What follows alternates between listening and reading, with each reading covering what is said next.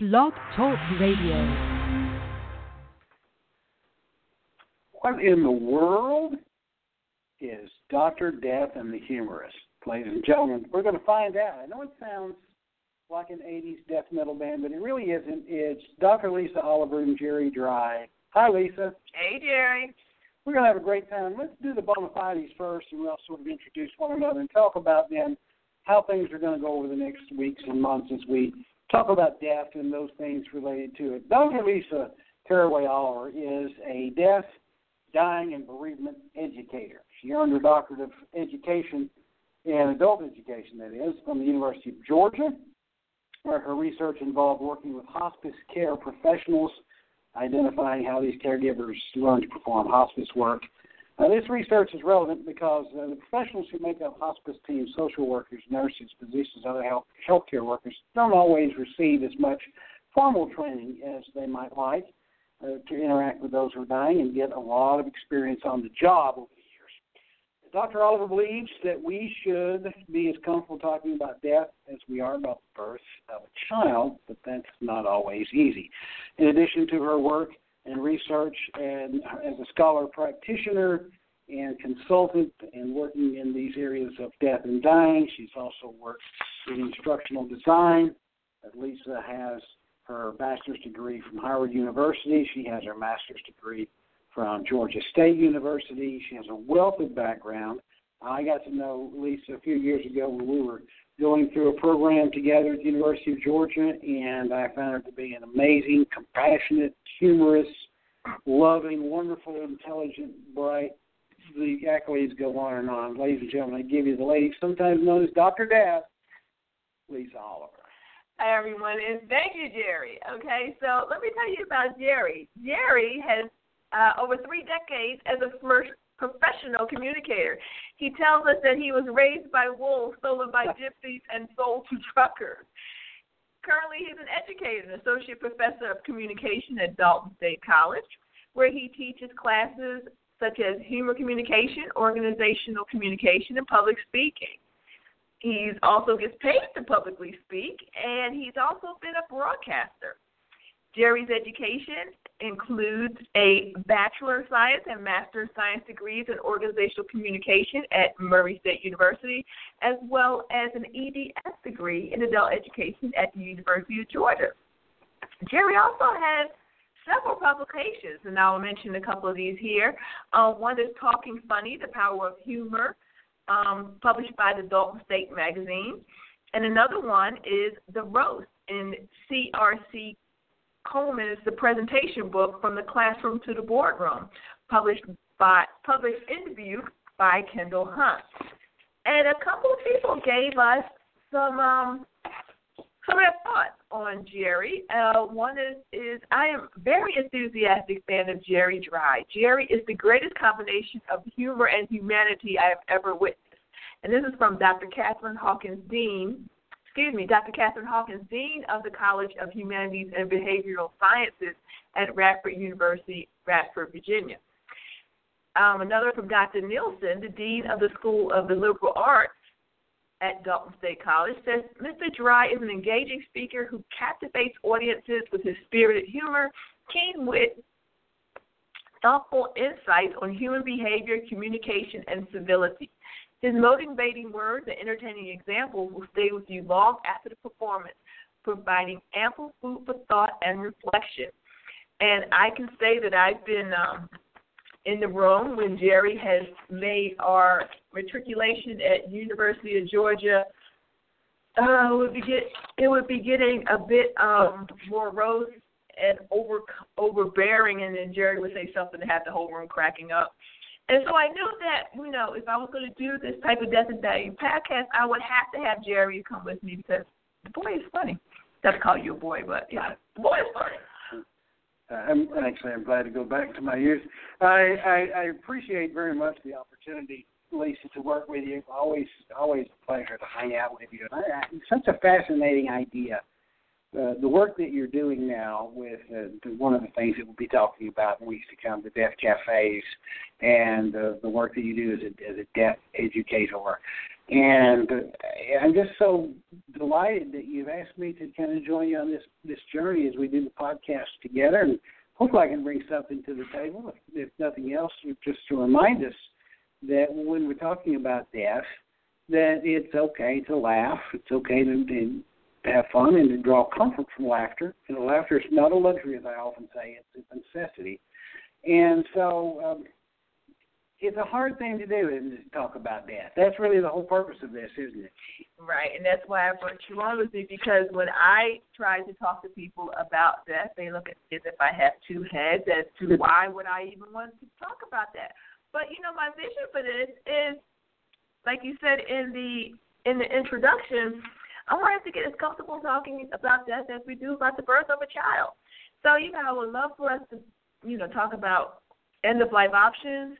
And when I talk about that, you know, the CDC has a study that three out of every ten people, only three out of every ten of us are going to just drop dead. Either we have a heart attack, we get hit by the bread truck. The rest of us are going to um, have a chronic disease and eventually, over a course of time, die. So we're going to have to start talking about you know, our advance directives. How do you want to have our end of life? So I want to talk about that.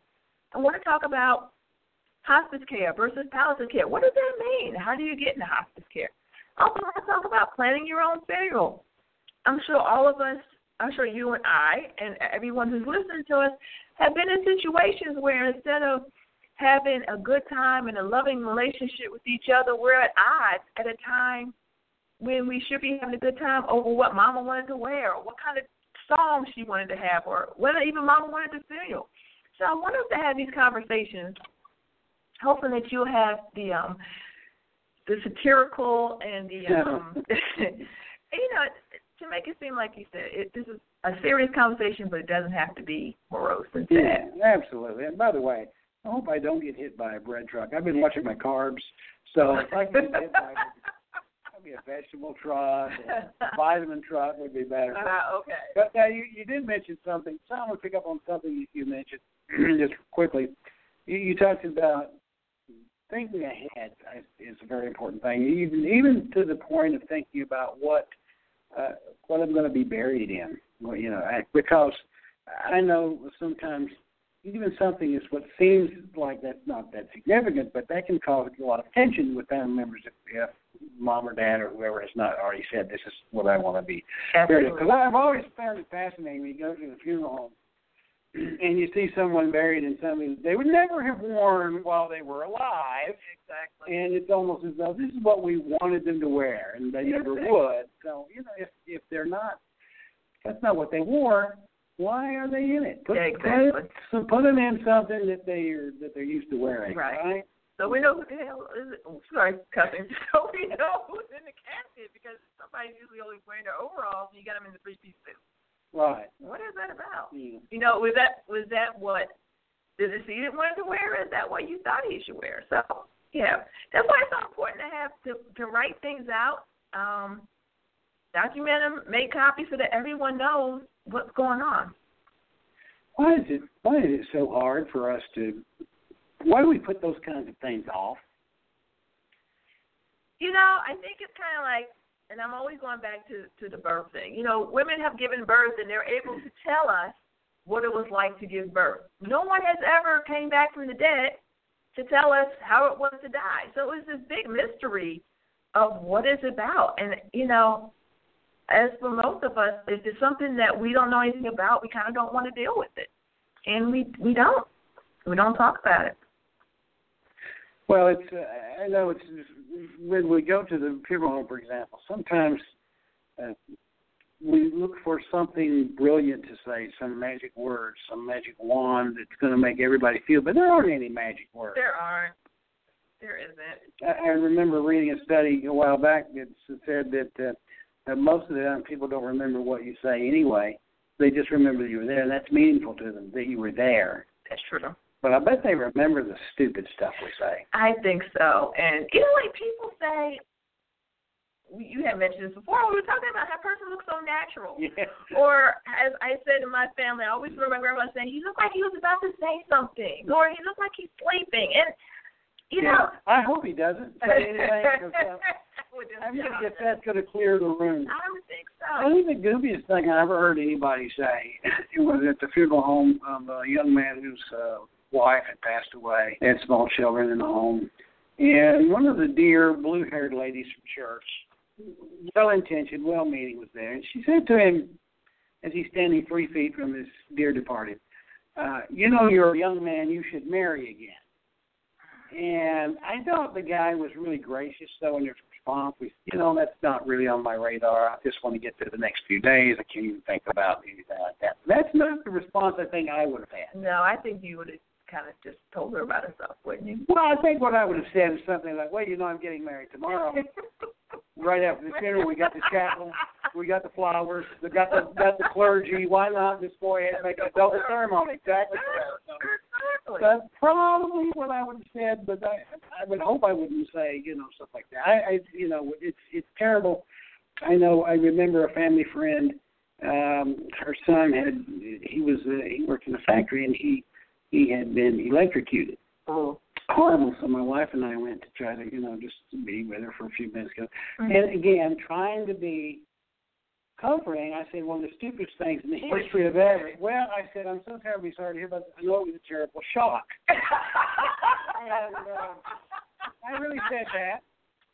And uh, she was gracious. I don't think she really thought he yeah, no, we've never, you know, of course it was a terrible shock. That's what killed him. Oh, my.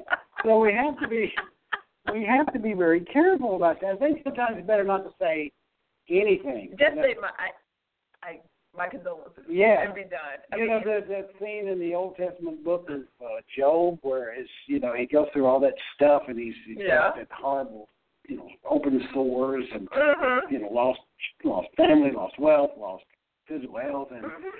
and his three buddies come to, and they sit with him for two three days and don't say anything, Right. and then they open their mouths and ruined everything. You know, because they tell him, you know, it's all your fault, all this stuff. It must have been something. Yeah, you did something wrong. And so they were really actually more helpful when they just sat there with him and didn't say anything. Absolutely. But they, you know, were present with him, you know, and yeah, I guess that's that's really the most important thing, isn't it? No, I I totally agree because people want to know that they're not alone. I mean, sometimes the presence is better than anything that can be said. Because we feel like it, I'm sorry. I know. Go ahead. Because we feel like we got to say something, and what one of the ones that drives me crazy is she is in a better place. No, she's not. I need she with me. I mean, so no, Yeah. a person's not in a better place. And how do you know that they're in a better place? They could be in hell. I mean, it's just we just don't know. Right? I, I hope wherever it is that for when I go there'll be snacks. Okay. I just Which-. Which is fascinating because we're going to talk about all these issues and many more. We're going to talk about the death cafes that you lead. We're going to Oh, talk about uh, we're going to talk about, uh, as you said, palliative care, and we're going to talk about Hospice. how do we hospice. How do we get ready for this? But I'm sure that uh, folks might have ideas of things they want to hear us talk about, engage with us. So if they do, how might they contact us? Well, we do have a web, not a website. We have a Email. email. Thank you. The email is Dr. Death and the Humorist dot gmail. No, let me start that over again. Our email is Dr. Death and the Humorist at gmail dot com. And Dr. Death is spelled B R D E A T H and the humorist H U M O R I S T. It is the American spelling. Do not put in a U. Mm-mm. or you will get rejected. But yeah, let us know. You know, give us some ideas or some topics you want us to um to, to touch base on, and also you know give us some feedback. We can only get better if we get some feedback and tell us what you need. This is Dr. Death and the Humorist. Thanks for joining us. We'll see you next time. Bye bye.